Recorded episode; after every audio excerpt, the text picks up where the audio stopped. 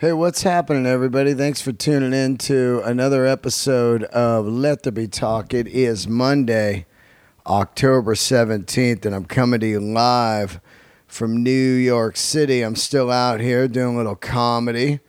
And uh, if you are in New York, come see me tonight at The Stand or tomorrow night at The Stand or Gotham. That's uh, tonight, Monday the 17th, or tomorrow the 18th. Other than that, I'll be all over. Uh, I'll be all over the place in the next couple months. I'll be at San Jose at the end of the month with Russell Peters, October 27, 28, 29, 30. And then I will be in uh, Sacramento at the Punchline in November. Come see me then, November 10, 11, 12. And the Punchline December 15, 16, 17 in San Francisco. So yeah, some cool dates coming up. How is everybody? I've been enjoying my uh, my time here in New York, doing some stand up, doing some podcasts, bringing you some uh, cool guests in the next few weeks, and uh, yeah, East Coast, loving it. Still, uh, still haven't felt any uh, winter, thank God. I'm sure my whole view of uh, New York will suck if I'm here and it's fucking cold as hell. It gets down into like the 50s at night right now, and I'm like, whoa, I'm a pussy. it's fucking, it's so funny how acclimated I am to LA over all the years. And, uh, you know, growing up in the Bay Area, I was born in Yosemite for Christ's sake, man. It fucking snows, it's ice cold there in the winter. But now I just I can't take it. Feet are cold, my face. You can't even you can't wear cool clothes when it's cold. You got to fucking bundle up. You look all goofy like the Michelin man. I'm looking at some of those uh, like uh, down jackets, and I'm like, what? Why would I get one of these? I would only wear it like twice in my life, and it just sit in my closet, you know. And and as every time I look at one, I go, those look pretty cool. And then I put one on, I go, this looks like shit on me. I, where's my fucking flannel or leather jacket? It's funny, man. Looking at fucking jackets I'd never wear just for a two day, a two day run in New York. Gotta, gotta be prepared. Anyway, loving it out here. The stand has just been fantastic. The audiences have been great. And uh, if any of you came out to the show so far, thank you for coming out. I got a great guest today, man, and I was so lucky to get this guest. I want to thank Butch Walker for uh, putting me in contact with my guest. Uh, of course, you guys all know I love watches, and we've had some great episodes here, some watch episodes, Kevin Christie and I. And I just enjoy the uh, lunacy of watches, of course. You guys all know that. And today's guest is the uh, head of Tudor, uh, Tudor Watches. He's the uh, head guy out there in New York, out here in New York, Russell Kelly. And I was uh, very lucky to get him. I've been trying to get him on the show for, I was here in August and uh, we missed each other. He's super busy. He travels all over the world promoting and um, showing the new Tudor brand line. If you don't know anything about Tudor, they uh, for years were known as the sister company of uh, Rolex. Some people call the uh, poor man's Rolex, some the stepchild, all kinds of nicknames. I call it a great fucking watch. These guys are hitting a home run right now with uh, their product. And if you're into watches and you don't have a lot of money, I tell everybody this is where you go. You'll buy this fine timepiece, it'll last you a lifetime. Uh, they're classic looking, they're made amazing, the quality's excellent. They look kick ass.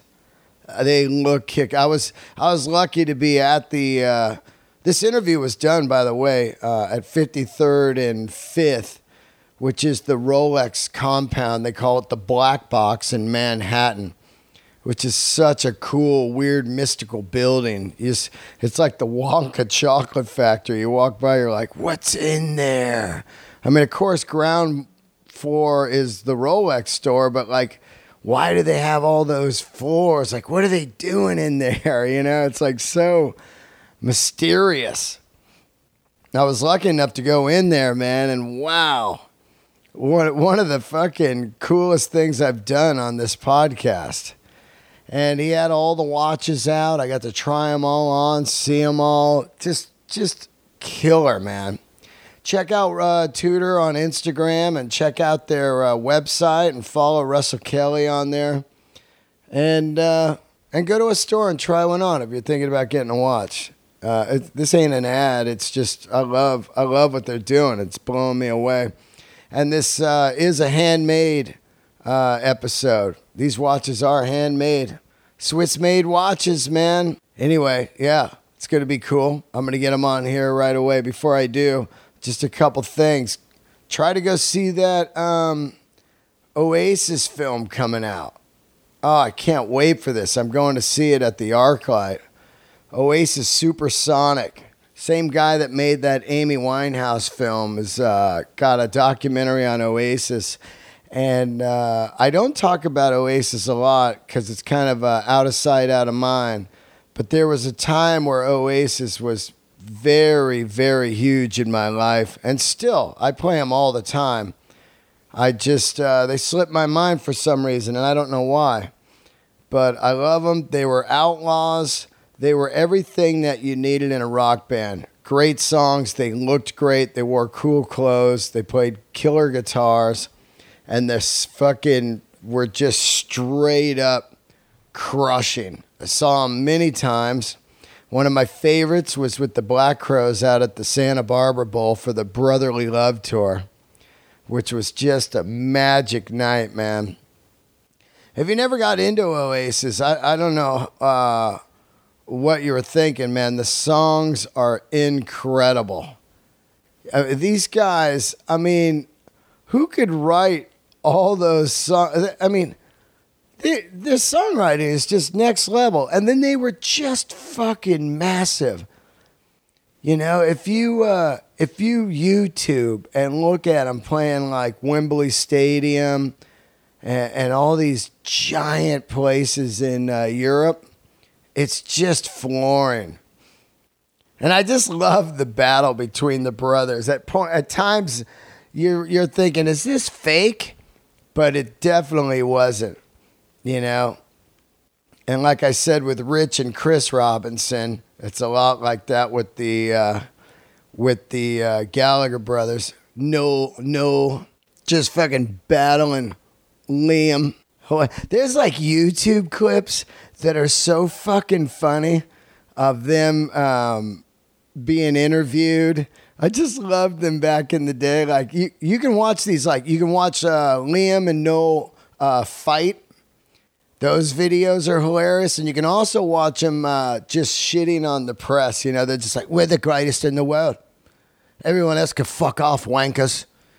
Nothing but garbage out there." and they got like subtitles because you can't understand. Especially uh, Liam, he's hard to understand. He get a little good cocaine slur and booze going. He's like, "Go, go you, yeah, get fucking yeah. I don't get fucked. Yeah, you don't fucking you get fucking all. That's all. I Fuck off all. Fuck all y'all." I love, I love watching that shit, man. But I, I can't wait to see this movie, man. And, uh, you know, you got to look at it. These guys have sold 80 million fucking records worldwide. 80 million. You don't ever have to work again. 80 million. Beyond rich. Beyond fucking rich, man. They come out in 93 with definitely maybe and uh, start killing it. I remember San Fran grabbed on it. It was total San Fran style band. People were like, "Yeah, Oasis, man, killer." Uh, I come on a little slow. First record, I'm like, "Yeah, pretty good," but boy, that fucking second record. You know what's the story? Morning Glory. There is not a bad song on it, man. Hello, roll with it. Wonderwall, of course. Don't look back in anger, man. Hey now some might say, look at all the singles on it. Cast No Shadows could be one of the best songs uh, in that era of music, man. She's Electric, Morning Glory. I loved his front man. It was anti front man. He just stood there with his arms behind his back. Sometimes they wore sweatsuits on stage, which was hilarious. Like, like, like, but not in a like a in a hip hop way. They were like fashion, skin tight sweatsuits, kind of like Euro soccer soccer champion looking. I love him, man. Champagne Supernova. Come on. There's a great interview I just uh, I just tweeted. It's on Rolling Stone of Noel talking about uh, how uh, "Be Here Now," which just got re-released on Friday, which everyone says or thinks is a piece of shit. I like a couple songs on it, but he says it's it's a piece of shit, or or he basically says they should have waited. You know, there's and you know there's no manuals to teach you. I mean, this band was as big as the Beatles when they uh, when they hit Europe. Man, it's just crazy. Anyway, go see it. It's playing one night only out in uh, the theaters. I don't know where you live, but I'm seeing it on the ArcLight, and that's October 26th. I think you should see it in a theater because it's going to be cranked up loud, and Oasis sounds so fucking good loud. All right, let's get into the episode. I love all you guys. Thanks. Keep leaving the reviews. Uh, this episode is brought to you by El Cajon Harley, my fantastic motorcycle sponsor. You want to get yourself a motorcycle, go to El Cajon Harley. Visit their website too. They got all kinds of good stuff going on right now. They always have parties going. They got a scary movie night coming up Friday, October 28th. Go to their scary movie night and uh, also go test ride one of the brand new uh, brand new machines down there, the Milwaukee 8 engines. You don't want to miss out on that. Uh, test ride one, try it out. Get yourself a brand new motorcycle, man. You can't go wrong. El Cajon Harley, just doing up the Dell Razors out there. Uh, great, great bike shop. You need extra cash or a new bike. You know, you can trade your bike in, sell your bike, or uh, get a new bike, whatever. They also have the lowest uh, price tires on the planet. on the planet. I love when, when when people say stuff like on the planet. I just made that up on the planet, but they do have uh, they won't be beat on their tire price. Go see them and uh, tell them I sent you. See Greg Riley, man. These guys rock. Go to their scary movie night. Scary movie. Halloween's coming up. Get yourself an orange Harley. They got this killer orange color out right now that is just hurting me, man. It's just orange metal flake. Nothing more Harley to me than the orange and black bar, bar and shield logo. What a great logo, man. Just get an orange Harley. All right, let's get into it. Here he is, Russell Kelly, the king of Tudor watches. Thank you, guys. Hey, what's happening? Thanks for tuning into another episode of Let There Be Talk. This is a special handmade edition, and uh, I, I got to say, I'm pretty fired up. I'm in New York City at 53rd and 5th at the Rolex Tudor uh, compound. This is with my box. guest today. Introduce yourself.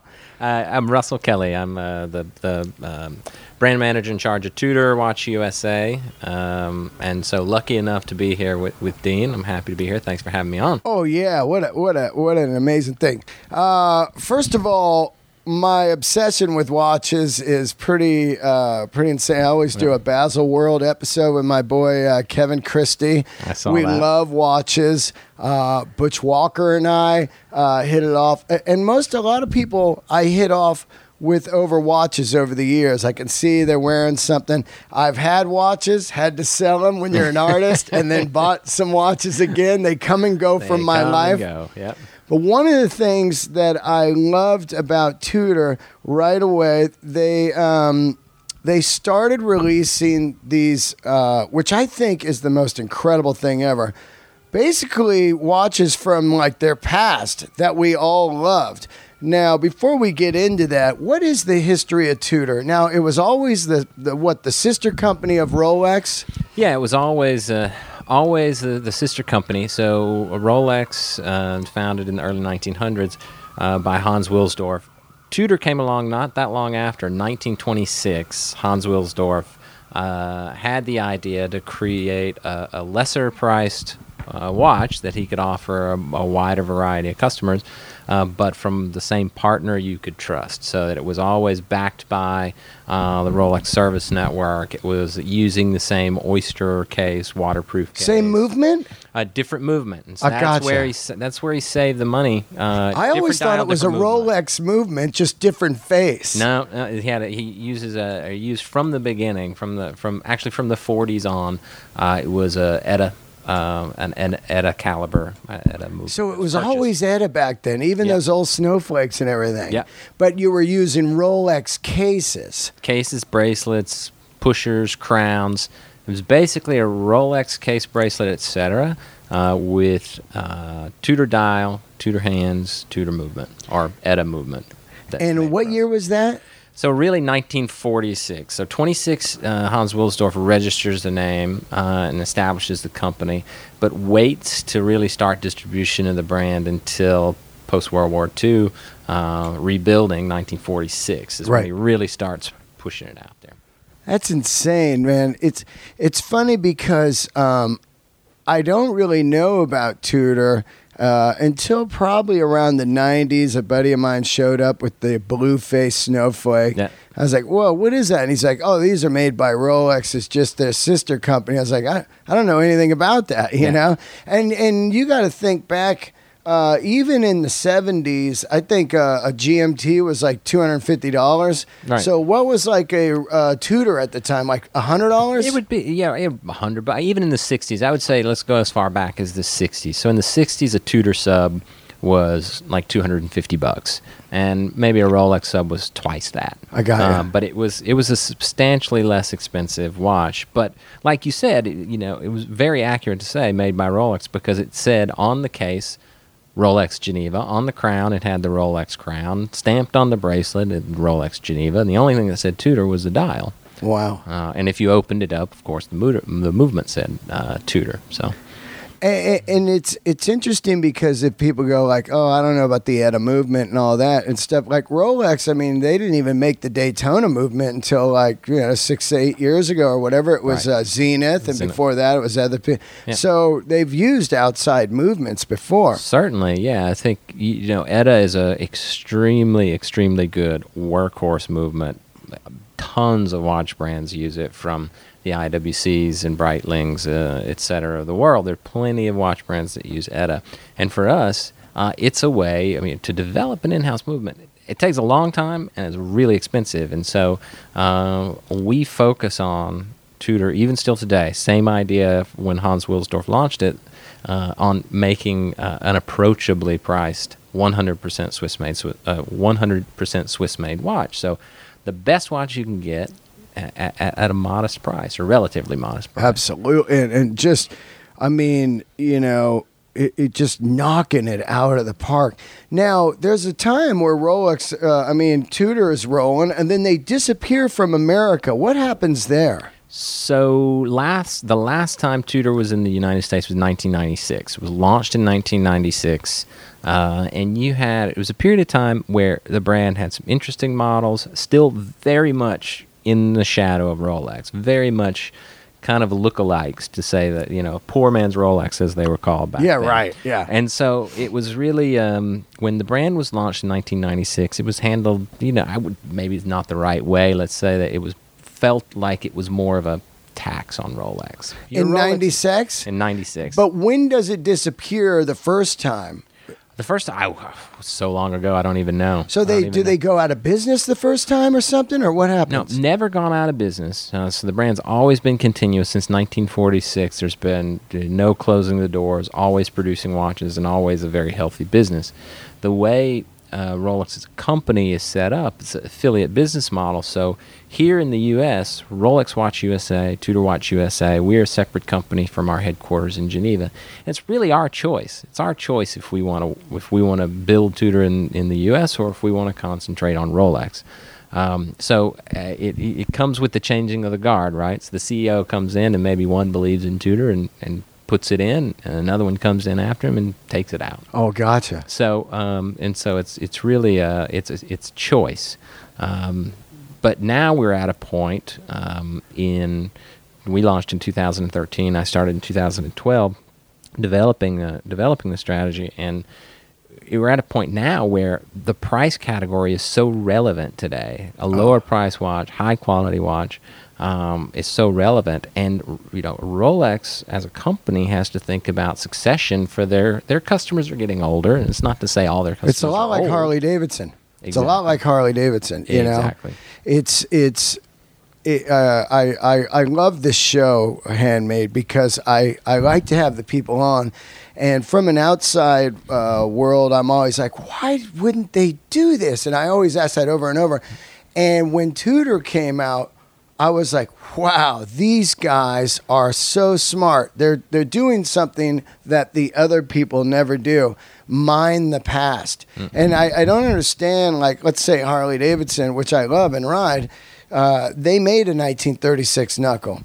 Why not make it again with modern stuff? You know what I mean? That's your history. And sure, have the uh, other models, but hey, if you want to buy this, we, we have this. Exactly. And that's what Tudor did when they first come out, and, and also their uh, genius in being all over the place all of a sudden, you know. Yeah. But when they come out, immediately go, well, that's exact to a '60s Tudor. Mm-hmm. That's what everybody wants, but they don't want to spend eight grand on a snowflake. You know what I mean? And you want to, you know, the idea was, I mean, the whole. Remember the the original mission statement from a partner you can trust, a product you can trust.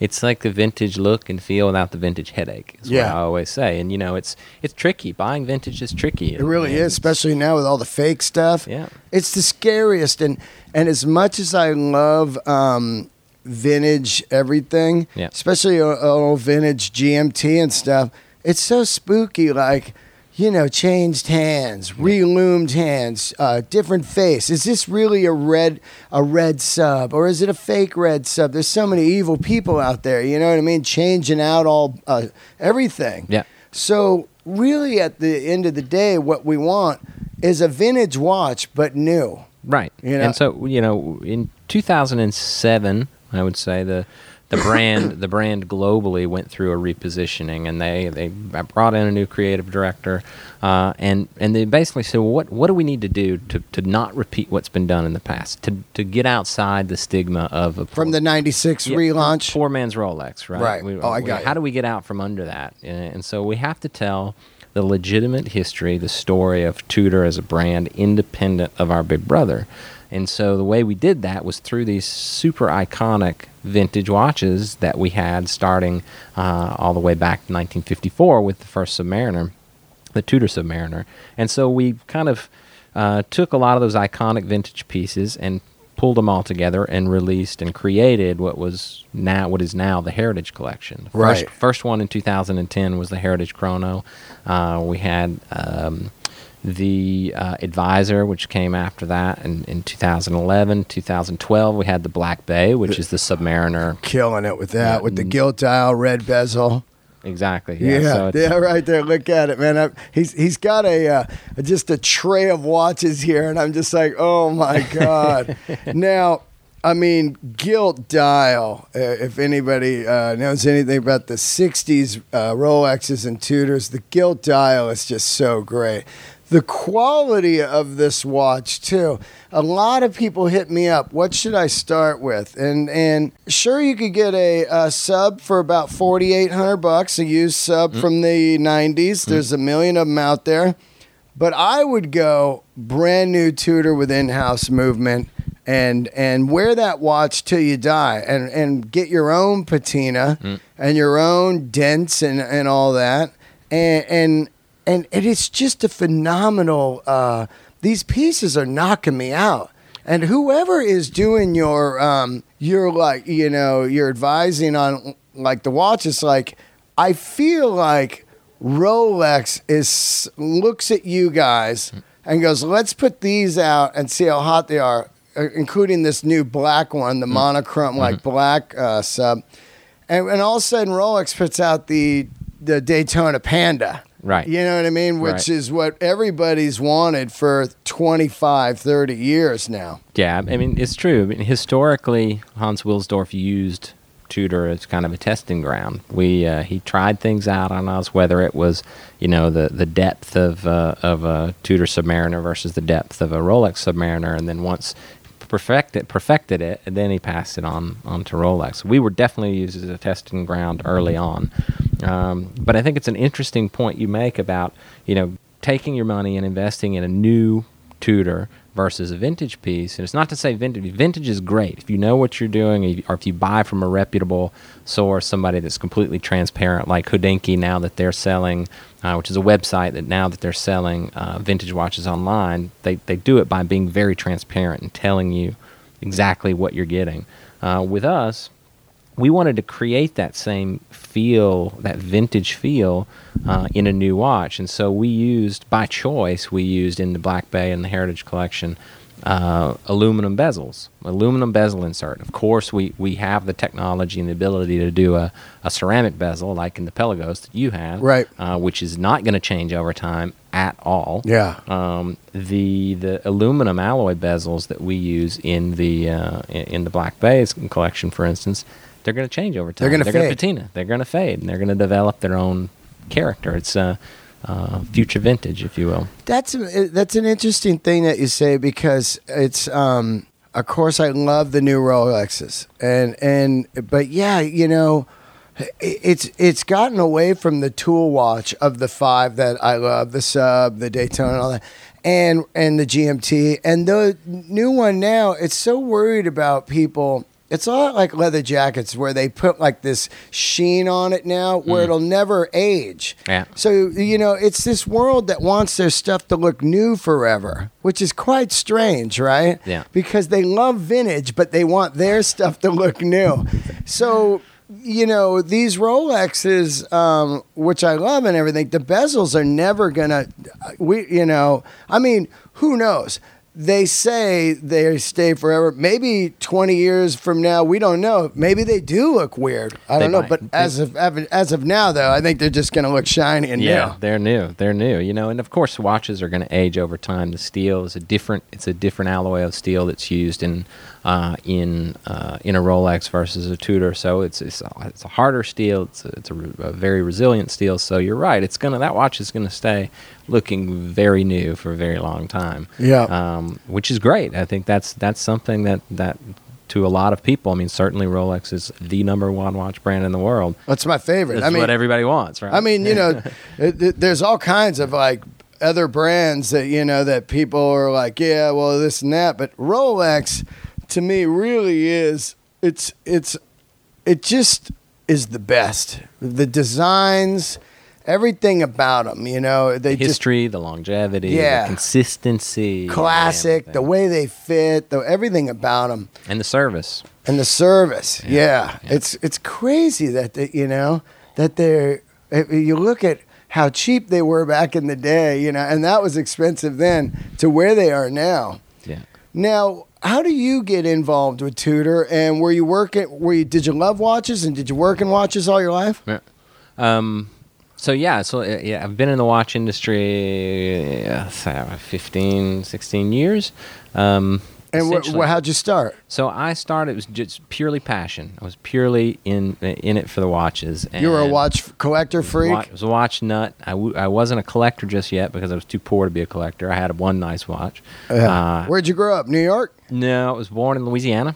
Uh, Wow. I was born in northern Louisiana, grew up in Arkansas. And kind of that first little spark of interest in watches for me was uh, my, uh, I would go to my grandmother's house uh, Christmas, Thanksgiving, holidays, and she had a pocket watch uh, that was her father's. Uh, and it was an old Elgin, not something incredibly expensive today. You can buy them vintage pretty easily. Uh, and she, but she had it underneath a little acrylic dome. It was glass dome hanging on a, on a thing. And every time we, we went there, my dad would take the watch out. And he would wind it, open it, show me the the movement, uh, wind it up, you know, show me the the escapement moving and beating and running, and then put it back, uh, put the glass back over it, and that was it. And this is the only time that it got wound was when we visited, and my dad was Yeah. there. So it taught me from a very early age a sort of reverence for, for watches and watchmaking because it was this thing that was literally high on a mantle above my head. I couldn't reach it. Uh, and uh, and it was treated with extreme respect. So Wow. I carried that on, you know, through life, and and uh, I was I never had you know nice, terribly nice watches. Um, uh, through my, my, my teenage years. College What were you years. rocking? A Swatch or something? I, had, I went through the swatches. Yeah, we all too, we right? all did the swatches, right? I had the jellyfish. I had the jellyfish. Yeah. Had a few, and you got to wear a couple on one. Yeah, I wore two. Yeah, I got a photo of me wearing two. People always trip it. It's me and like Slash from Guns N' Roses, and I'm holding up a Budweiser, so you know it's 80s. Yeah. And, and people are like, "Well, you're wearing two swatches." It's like, yeah, man, London time. You were on it. You were on it. You were you were with the trend. Yeah, But man. I had my two swatches. Um, and uh, then I, th- I had a Seiko diver at one point. you Those know, are when I was still younger, cool. Which is still a great watch. Yeah, It's people great- love those. great watch. And uh, then as I got a little older and started, in, you know, finding more and more interest, I was in the cycling industry. I worked in marketing for bicycle manufacturers. Oh, wow. Um, I was a big cyclist, and there was this history of cyclists. You know, like you know, back in the day, '80s, '90s. They didn't. We didn't have smartwatches or any of that crap back then. So these guys were rocking like gold tag Heuers when they're like racing and No shit, huh? Yeah, yeah, Did you get into that movie Breaking Away? Oh yeah. Oh, yeah. man, how great is that guy Such- from uh, Bad News Bears? You know, uh, he was one of the guys in Yep. that Kelly Leak. Yep. Uh, that guy's yeah, breaking. So cycling guys are just out there rocking like rocking gold tag. gold, Gold, yeah, gold watches, Rolexes, you name it. And so you you you see this, and I remember um, when I was in the cycling uh, industry, I worked for this company in Chattanooga, Tennessee, called Litespeed Titanium, handmade titanium bike oh, that's cool. and um, they had a testimonial, an ambassador that worked with us called Bob Roll. You would love him. Bob Roll, Bobke is was the man. He was like a, a rebel in the in the pro cycling world. And he would tell me these stories about when he got his first little bit of prize money in Europe and he was racing for Motorola cycling team at the time. He's like, I got my first little piece of prize money and I was in Switzerland and I went and I got a Rolex. That's the first thing I had. to do. And Yeah. So you're thinking in your That's mind, it's so like, cool. I gotta get a watch. I gotta get a What one did watch. he get? Datejust, you know. Oh, yeah. Just like a Datejust. Yeah. Perfect. Steel and gold. Wore it, and, you know, racing his bike you know, all over Europe. Yeah. Rolex. And so pretty cool. And so so I got a I got a I got a tag eventually used uh, quartz um, at one point, and then started learning more and more about them. And I got uh, I got an IWC uh, Mark 12, so, uh, which was a uh, much smaller than the versions that they have today. Had a, a Jaeger movement inside. Really cool little watch. and then I moved to Boston, working in Boston for a bicycle manufacturer there uh, as a marketing director, and didn't know anybody. Moved up there from Chattanooga, Tennessee. Was just you know worked all day, all week, and uh, met this guy through a through cycling bike ride, and he was a manager of a watch store. Uh, Yeah. there in Harvard Square, and. Uh, he was into watches and bikes, and I was into watches and bikes, and so I went by on the weekend uh, to this watch store. It happened to be a really big watch store at the time, and just looked at watches. I was that customer every watch retailer hates. 'Cause Wow. I looked at everything, Never bought? them- never bought a damn Oh thing. Oh man, that was the ultimate tire kicker. Ah, so- because you didn't have the money, or you just. To me, it's like.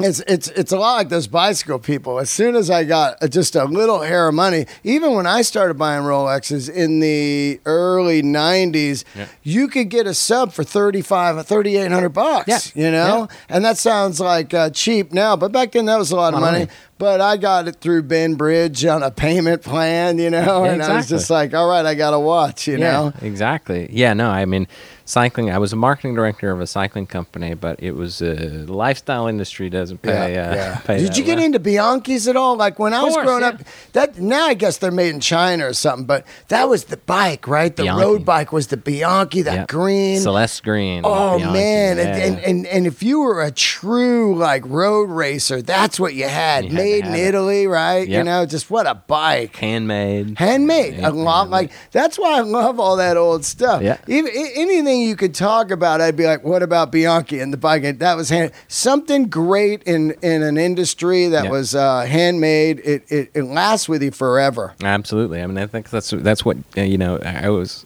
into the the cycling companies, the bike companies that I worked for, were all artisan, handmade. Yeah, bikes. Campagnolo cranks. Yeah, just you like- remember that shit, Oh, and you know, so badass. and, and like Philwood hubs, Yeah. all this stuff that was Yeah. just primo gear. handmade, That's all Handmade. stuff. And so watches were the same for me. And so I started hanging out at this watch store. And finally, one day, uh, this friend of mine who was the manager of the store at the time said, "You know, you know more about this stuff than anybody that works here.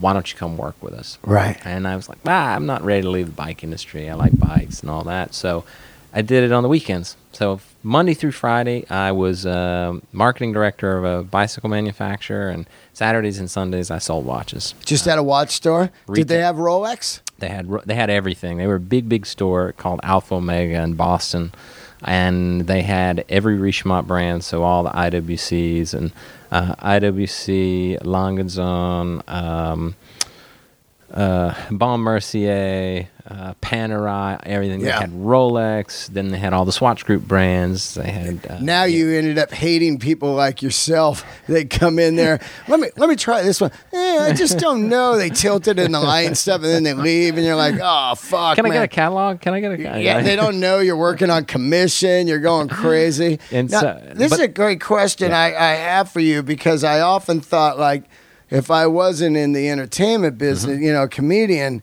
I would definitely be in the watch biz or some kind of clothing, high end clothing biz Yeah. like uh, denim or whatever. Did it make you burn out? Because I worked for Harley for a Mm-hmm. while. Did it burn you out? Like I don't care about watches anymore.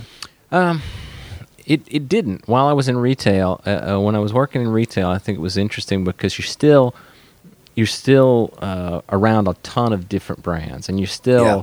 You know like I was in it for a short period of time because I went in with the intention of going to the wholesale side or going to the other side of the counter because while I was uh, working there part time, I saw pretty quickly, you know, you know who was who was uh, controlling everything in the industry, and the sales reps would come in and they would do their trainings and they would take you to dinner and they'd buy you drinks and So you wanted to be a sales rep I rep? wanted to be a sales rep, and so I said, okay, quickest way to do that is I got to learn.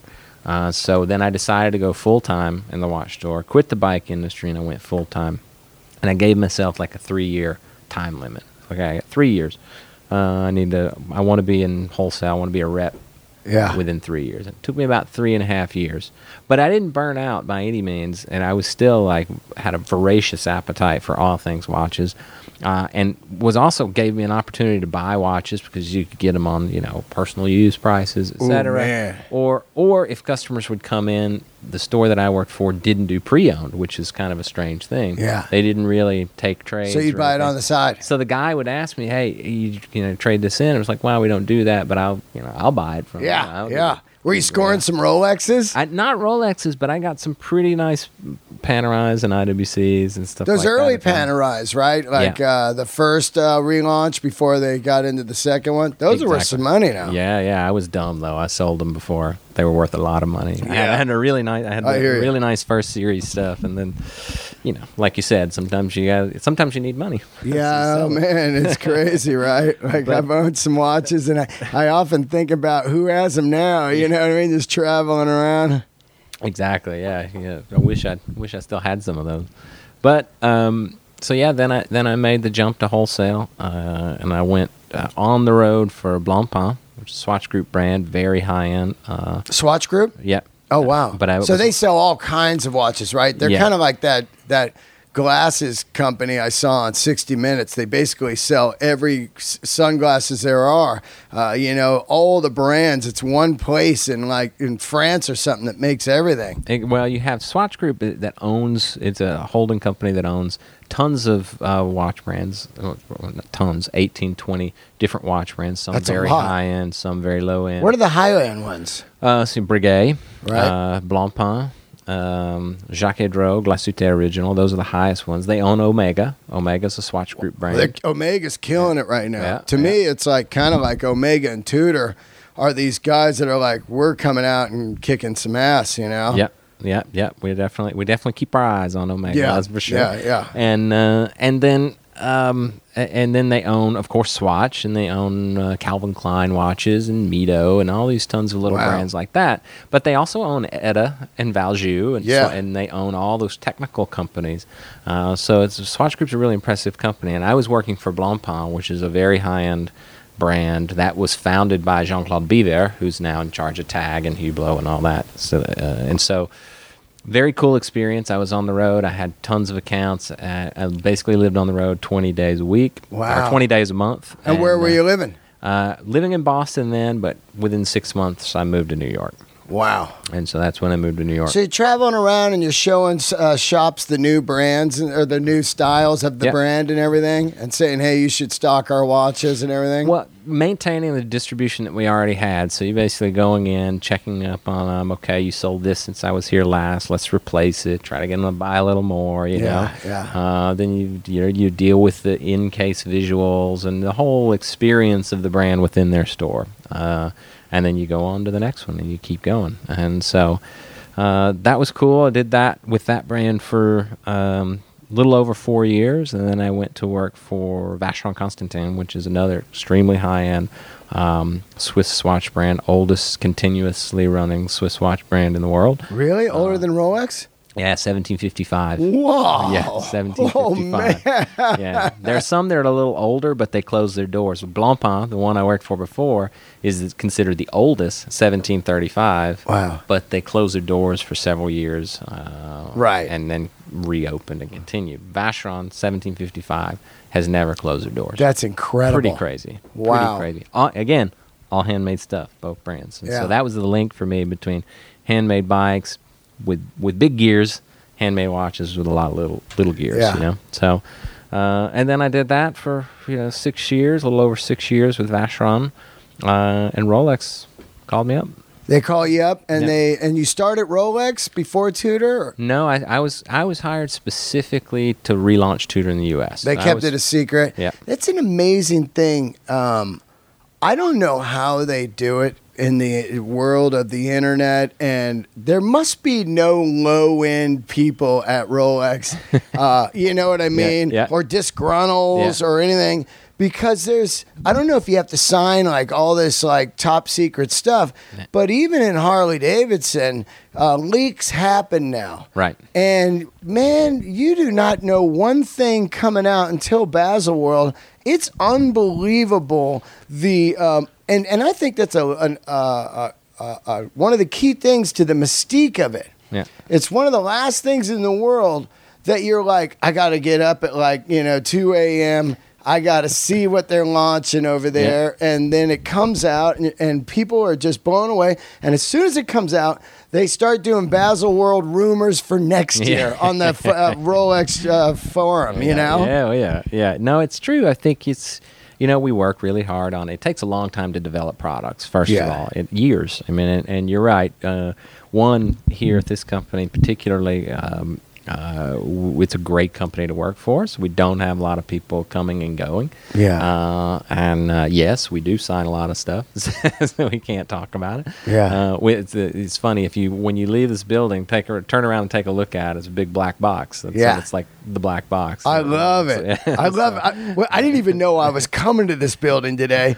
Yeah. Uh, I just thought I was coming to your office, Yeah. you know, and then I go, oh, fuck, he's in the Rolex building. And then I go up five floors and it opens up and I'm in this service center that's straight up like, it's like this culty vibe in Yeah. there with this incredible monster, monster book. Uh, like Oh, that- that, book. Taschen or somebody Yep. would put out. Yep. That's the movements and pictures of all this. I was like, this is heaven. In By here. monster, you it's literally huge. It's Oh, like it's Four feet by three feet or something. It is. Yeah. I mean, I would want that in my house. Yeah, it's, it's one of those cool things. It's awesome. So So when you first start here, and you have a, uh, do you have a secret meeting? Do they say, look, we're going to be launching some stuff, and here's what we have an idea, or do you get to put in ideas like, I think you guys ought to relaunch the Black Bay?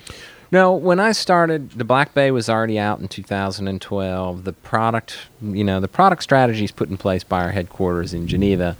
And so when they came to me in, in, in 2012 uh, with the opportunity, of course, they they had to tell me what it was, Right. Um, because they it, it they wanted to, you know, to, to gauge, the, of course, gauge my interest and see if I had had what it took, you know.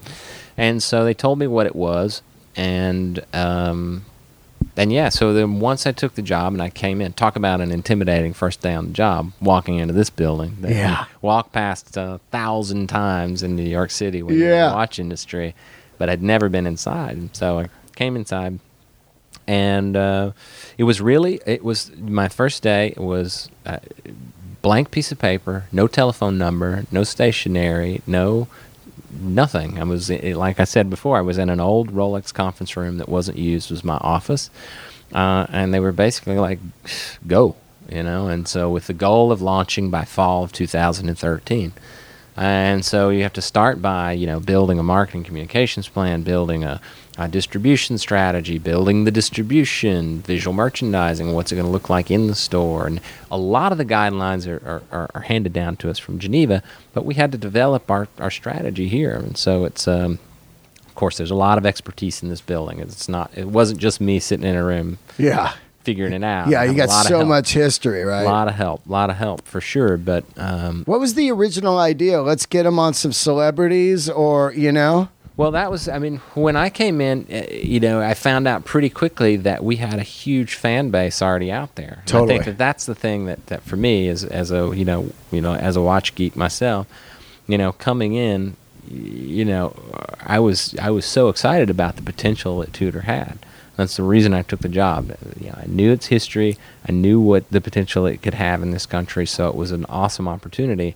And then I also knew that there were a ton of people that that that all these vintage aficionados and real collectors out there. Those are the people that kept the brand alive while we weren't in the country. Totally. And so reaching out to them and and and and and just really like picking their brains and uh, talking to them, et cetera, was the first step. You know, talk to the guys that love your stuff the most first, and then uh, we'll figure it out. And so quickly thereafter, we started realizing some of those people actually happened to be pretty influential people. You know, Yeah, yeah, yeah, yeah, yeah, right? pretty influential people. So You're like, uh, wait a minute, Wes Anderson? He wears a, you know, Tudor, whatever. You know what I mean? Yeah, I exactly. really think what you have going for you is there's younger people that are like, yo, this is my my era of watch. This is my hip. Yeah, Rolex, that's your dad's stuff or whatever. But this is the hip shit right here. You know, you're going to see this in Williamsburg. You're going to see this in, in Silver Lake. You're going to Yeah. see, you know what I mean? Someone, uh, journalist, said to me one time, uh, they call Tudor the creative job getter. It's Oh. like if you go into you go into it, an interview at a creative agency with a Tudor on your wrist, you're gonna get the job. Yeah. There's yeah. no guarantees. I can't guarantee that. Yeah, but As people as do a- look at what you're, they do look at your watch. And another thing, if you're going to buy a new motorcycle or car, put it in your pocket because then they think the average guy will be like, "That's a Rolex." They don't really, you know, they just Yeah. look and they think it's a Rolex, and they're not going to give you a deal. So That's you got to right. put that in your pocket. Smart. Good advice. Good advice. Good advice. N- Uh, now, when you first when they first launch, because I don't really get on board till the Black Bay comes around. Is it a slow launch because of the Black Bay's not out yet? Well, we launched in September 2013, so the Black Bay was out. So we launched with the products we launched with were essentially Black Bay Red, Right. uh, the Heritage Chrono Blue, the Monte Carlo, Oh yeah, blue and orange. so good. Such that one one. Oh yeah, you guys do. I forgot. You Yeah. did launch with just the killers. We launched with everything here in the U.S. for the most part, and uh, we uh, the Pelagos came out in 2012 as well. So we were launching with uh, Pelagos, with Black Bay, with Heritage Chrono, Heritage Chrono Blue, Advisor. I mean, we had the whole Heritage, All ETA movement at the time. all ETA movement. Now, when you come in, do they tell you secretly we're launching with the ETA, but we're going to make our own movement? We've been working on it. How does that work? No, they, I didn't know at the time. Wow, I didn't know at the time. I mean, we definitely know the proficiencies there uh, within the company, uh, but but um, no, we didn't know didn't know at the time. Uh, it was a while before I knew, uh, and uh, And, and and how do you find out? They're like, "Hey, come in and check this out," and you're like, "Wow." no, it's a, re- contrary to, to popular belief. I think people think we know like think that I know the future of the brand for the next ten years, or think Yeah. I know, um, you know, every product that's coming. That's how it was when with Harley. Yeah. Like uh, I- would be selling a Harley, Yeah. and it's uh, August 10th, and then on the 12th they come out with a new motor, and these guys that bought them on the 10th come in and they're like, "Man, you knew," and it's like, "You think I know?" I mean, I they're not going to let people like that know to be all over Instagram and the internet and everything. exactly. You know. So, so they keep everything pretty pretty tight lipped in Geneva, and uh, we find out all the new products typically a few days before Basel. So we go to Geneva before Basel for Uh-huh. our pre-Basel meetings, and they show us everything, and then we have a couple of days to basically memorize everything, and uh, and off we go. Then we hit Basel, and, and we we go for it. What's Basel like? It's got to be like pretty exciting, you know. I mean, there's a ton of just watch goons there, Yeah. and there's some burnouts and everything. But in general, your first one had to be like, "Oh my god, I'm going to see the new stuff." Oh, it's intense. It's intense. I mean, I, I, I did Basel Fair with uh, with Blancpain uh, as well, so, and I did SIHH, which is the, the the counterpart to Basel, uh, which is in Geneva, and I've done that. So, so I, I I had experience with the shows, um, for sure, and they're intense. They're really intense. A lot of people, but from the brand side. You're, it's like it's like running on a treadmill. You're in the same place, the same time, same office, same desk, same watches, and people rotate in Oh, every 30 minutes and you go- Groundhog's Day. Ah, and you yeah, go yeah. for it. Hey, welcome in. This is our new Black Bay It's got an in-house movement. Then the next guy's, this is a Black Bay Yeah, After a while, you're like, yeah, get me out of here. Exactly, I get it. It's like NAMM show I go to every year with the Oh, new yeah. music instruments. You know, Yep. It's like a huge thing. But after the second day, you're like, I gotta get out of here, go, man. go.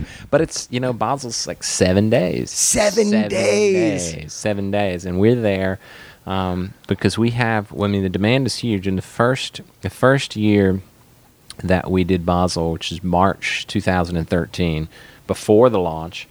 Uh, we had so much demand to see the product in person, to talk about, you know, jewelers wanting a, wanting to carry the line, that I had every single slot on my agenda booked hour I mean like back to back, no breaks, zero Yeah. breaks from 8 a.m. until 6 p.m. Wow. And then every other day, I had so much uh, demand that I did uh, group sessions. So we have a media room where they do the media presentation, presentations that hold 40 people. Yeah. Every other day, I'd have a group at the end of the day, six o'clock. So I'd finish my meetings all day, and then I'd go in to a group presentation and give a PowerPoint and ask questions, answer questions. Sorry, I don't have uh, time to meet with each one of you individually, and blah blah blah blah blah. So you're really running on a combination of uh, adrenaline, excitement. Uh, espresso, diet coke, and uh, and but you, it's the only time for me that you can go out like I can go you can get up at you know 7 a.m. and you're on the booth by 8 a.m. you usually finish by 1 or 2 a.m. and you do that every day for, for seven you do that every day for seven days and then you fly back and You don't have any sleep. time to go look at other people's product. No. That sucks, don't, right? I did. Yeah, I did before when I when I was at other brands, but I just the the demand with Tudor has been so insane that, and now I have a sales team and I have I have a big team that I that I built, so I get a little more time now. Yeah. Uh, but uh, but yeah, you don't get to see a lot of a lot Wow. of product. Let's get, let's get a little bit into size. Um, there was, I would say, a good six years ago. Panerai was killing it with the big 48 millimeters and everything. And um, a lot of people, I think, are kind of steering away from the big watch now. That craze is kind of over. Do you really believe that? I believe this that the 40 millimeter is the ultimate size. Yeah, I think any, from 40 42, it's about the that that's that's where things seem to be settling out. Yeah. Uh, definitely. I mean, with, it went it went crazy. I mean, Panerai at 44.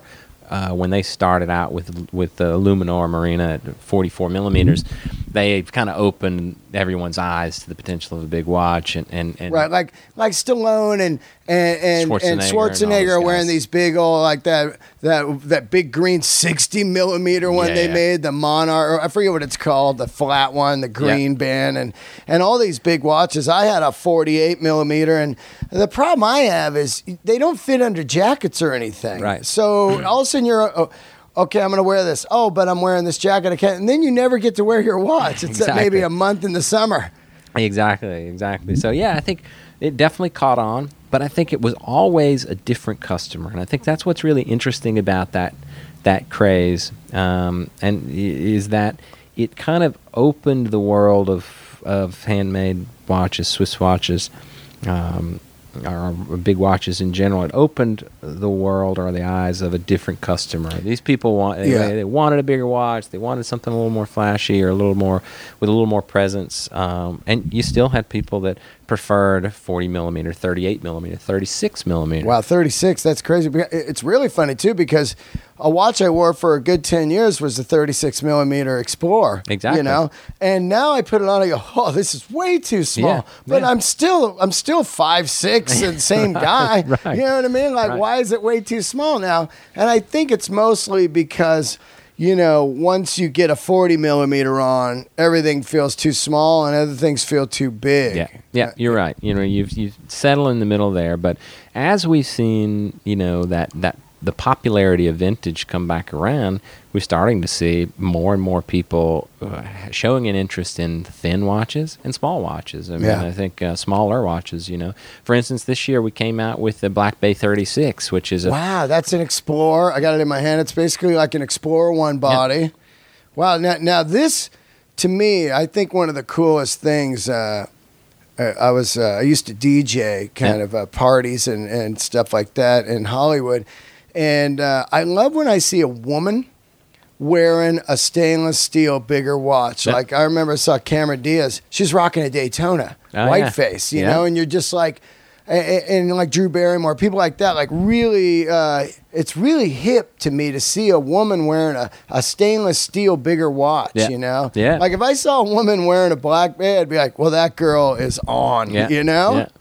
Hey, keep your eyes off my wife then. 'cause she wears- Oh, is she rocking blackberry? wears a black wow, bag. that is so Yeah, cool. she wears a But you know black what I mean? When you see a woman wearing a man's Yeah. sport watch, it is badass. Absolutely, and a lot of women buy black bays, Uh-huh. and I think it's it's um, it's interesting. We don't have any way of really quantifying it because we base our, you know, our, our gender split on, on watch purchases by the model. You know, Yeah, by yeah. you know if it's a ladies model or a men's model. We have no way of really tracking. Um, how many women are, are wearing black bays out there? But I tell you, I've seen more than a few. Uh, it's Yeah. pretty cool. It's really Yeah. cool to see. But uh, but yeah, so I think that, that that you know smaller watches still have a place, but I think you're right. Things are settling out at you know f- between 40, 40, uh, 42.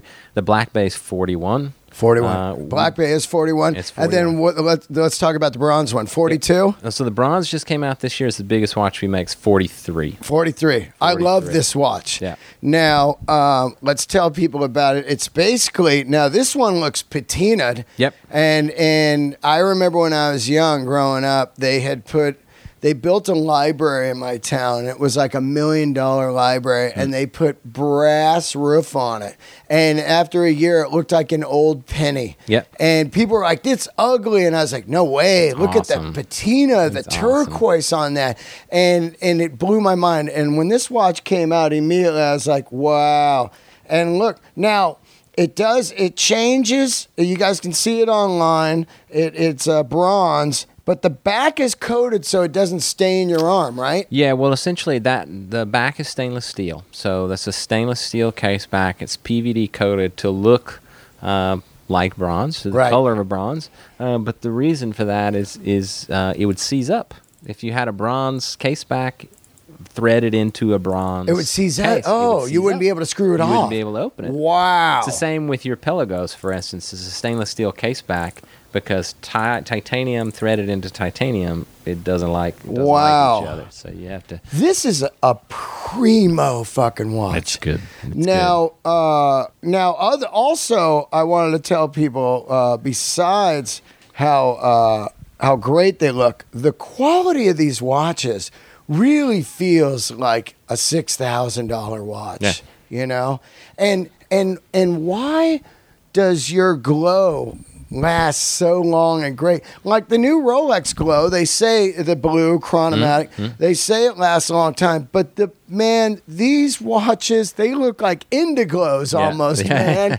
especially the Pelagos. Oh my God! You come out of a movie, or uh, uh, you go into a movie theater, and the thing is lit up, and Yep. the bezels lit up. Yep. Everything about it. Yeah, you know, don't leave it on your nightstand. It'll keep you awake at night. It's That's for sure. great, It's bright. It's bright. Yeah, it's uh, proprietary information. yeah, yeah, yeah, yeah, yeah, yeah. But boy, does it work! It's so good, man. Um, Now let's talk a little bit about the new movement. Where is it made? Um, Is it made at the Rolex factory? It's not. We have a. It's developed, um, developed separately, designed separately. Uh, we started working on the development of, of uh, the in-house movement in 2010. Uh, we have our own manufacturing facility in Bienne, uh, outside uh, the Rolex manufacturer, and uh, the movements are are made by Tudor employees. Uh, it's Tudor always- employees. It's always key. That's it's Yeah. made by Tudor employees. Uh, we make in the one of the ways that we uh, that we're able to keep the cost down on, on our watches in general is to give you an idea. Rolex makes everything, every single part in house, right down to making their own. You know, we have our own gold foundry. Uh, everything is made in house. Your own gold. Yeah, and our own alloys, our own alloys of steel, etc. Now, Tudor, we use a supplier-based manufacturing uh, system where we use 100% Swiss-made suppliers around Geneva. We know, we believe uh, ardently in in the the Swiss watchmaking industry and Yep. that, that heritage and history around it, and so we support it 100%. Every single thing we make is is is Swiss, made in Switzerland. That's and, sick. And so it's awesome. I mean, it's really great. But so what are we talking about? We're talking about um, Cases. like metals. Ca- The cases aren't made uh, at Rolex no, anymore. No, and so that's that's how we can. Create I didn't a- know that. Yeah, so the every- cases are no longer made at Rolex. They're made in Switzerland from somebody else. Yeah, a few key parts that we we make in house for sure. Um, you know, I, of course, the new movement we make in house entirely. But the cases, bracelets, straps, uh, deployment buckles, Wow. ETA movement is a purchased movement, Right. hands, dials, everything's made uh, outside. Uh, all close to Geneva, so we Yeah. can monitor it. Yeah. We're held to the same very strict quality control standards that, that Rolex is, is, is held to. All these parts, cases, bracelets, etc., they come back to our assembly facility in, in Geneva, Tudor assembly facility in Geneva, where we assemble everything uh, again to the same exacting standards that, that Rolex is is held to, uh, and and then the watches are tested in the same way. They're quality controlled and tested in the same way Wow. that Rolexes are. So we can keep the price down by using um, um, uh, suppliers. Uh, but the in-house movement is, a, is it was a different animal for sure. We had to, we knew that for us, the uh, the strength of Tudor is the fact that we are uh, a price category from two to five thousand dollars max. You know, we're not that's that's where we live, and our bestseller is the Black Bay that starts at thirty one hundred bucks. That And thing's got to be flying out of yeah, and we, it's a bestseller for sure, and we we want to keep it that way. And so Yeah. People always ask, well, how did you how did you come out with an in-house movement that only raised the price of the watch two hundred and seventy-five bucks? yeah, yeah, yeah. That was the big question on the forums. So everybody's like, how did they do it? How did they do it? It's like, you know what? We did it because that was our our intent from the beginning. We designed the movement with the intention of how can we design this movement to give the best po- possible performance and functionality, but keep the price down. And so when we you start again with a blank sheet of paper and develop an idea around with that goal in mind, then uh, then then then you can achieve it. And and then also, uh, we didn't take it as an opportunity to kind of gouge people for for Yeah. a, big price tag. That's genius. We, we- Genius. We, wanted to keep our price there. So a lot of brands develop the movement, and then after the fact, we're like, well, what's it worth? For us, it's like, well, this is what it costs. yeah. So Yeah. What uh, and then of course I love the rivet bracelet, like Yeah. the old school. Yeah. So you got the rivet bracelet on the Black Bay. Now also, um, if you get into these Black Bays, people and the Pelagos, they come with two, three different straps too, Yeah. which is Yeah. incredible. So now you just came out with this red one, Yeah. this that, that comes with the Black Bay with the red bezel, and then you can get like aged leather ones or the rubber bands. Yeah. Now let's talk about the bla- the new black one. You got an all black, which is very it's very hot in the gray market, where everyone was taking these Rolexes, like let's say Bamford, the brand, or, or or any of these side companies, Yeah. and they make the Rolexes all black. Now, does this come off at all? it will, yeah, It will. It will over time. It's a it's a PVD coating. Uh, the material is called titanium carbide. That's adhered um, to the stainless steel case by a process called PVD. Uh, so over time, yes, the corners, etc., you, you it can wear off. And I, again, it's like the bronze. You know, like the bronze piece is going to take on the personal characteristics Yeah. of the person that's wearing it. Uh, so is the PVD watch. And anybody who buys uh, the Black Bay Dark, which is the all black PVD uh, version, or the bronze, they know what they're getting in. They know it's going to change. I'd like to see one like. of those old black ones in a couple of years. It's gonna Yeah. be spotted and worn down exactly and shit. Exactly. The corners Yeah. and you know, things Yeah, you yeah. put your hand in your pocket or your jacket or whatever it is it's going to take on uh, again a bit of, li- uh, of a life of its own and, and uh, create that kind of future vintage vibe It's funny because that's what people do to their Rolexes now for the last couple of Yeah. years, you know, and I'm always iffy on that because I think that voids your warranty right, Right. away. Exactly, And yeah. then th- with this one comes uh, black. Now, what's the warranty on these? Uh, are they three or five years? Uh, two years Two actually. years? so two years warranty uh, out of the box and then when you send it you know it's like anything mechanical you're going to have to have it serviced at some point Is it Uh, every five or ten like Rolex now? you know it's, it's five to seven years three to five years when you when you notice a change and that's really what it boils down in to the when you in notice the uh, holding time. yeah the functionality of the watch um, i personally adhere to the if it ain't broke don't fix it Yeah, Uh, me too. so yeah, i wear it until it's a considerable um, considerable uh, change uh, the only time I've had to have one of my Tudors um, repaired was when my three-year-old hucked it across the room. oh man. Oh, It's a Heritage Chrono. It was yeah, it was a Tudor Heritage Chrono, and um, she picked it up off the, the nightstand and gave it a Wow. gave it a launch. And so, uh, uh, but it, uh, it other than that, I brought it in, I had it fixed, no problem. But yeah, two year warranty. Then when once you send it back in for that that first service, yeah.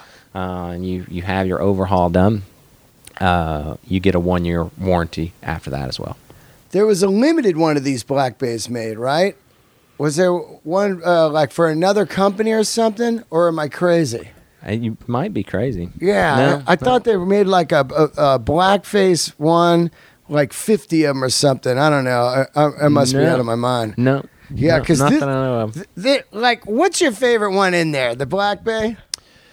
I mean, I'm wearing a Black Bay Black right Yeah, now. yeah. You know, uh, I really like the Black Bay. Um, It's so good. I have a Ranger. I mean, a Ranger's a cool watch. Yeah. Simple, three hands watch, time, uh, hours, minutes, seconds. Uh, thinner, uh, but still 41 millimeter. Super great watch.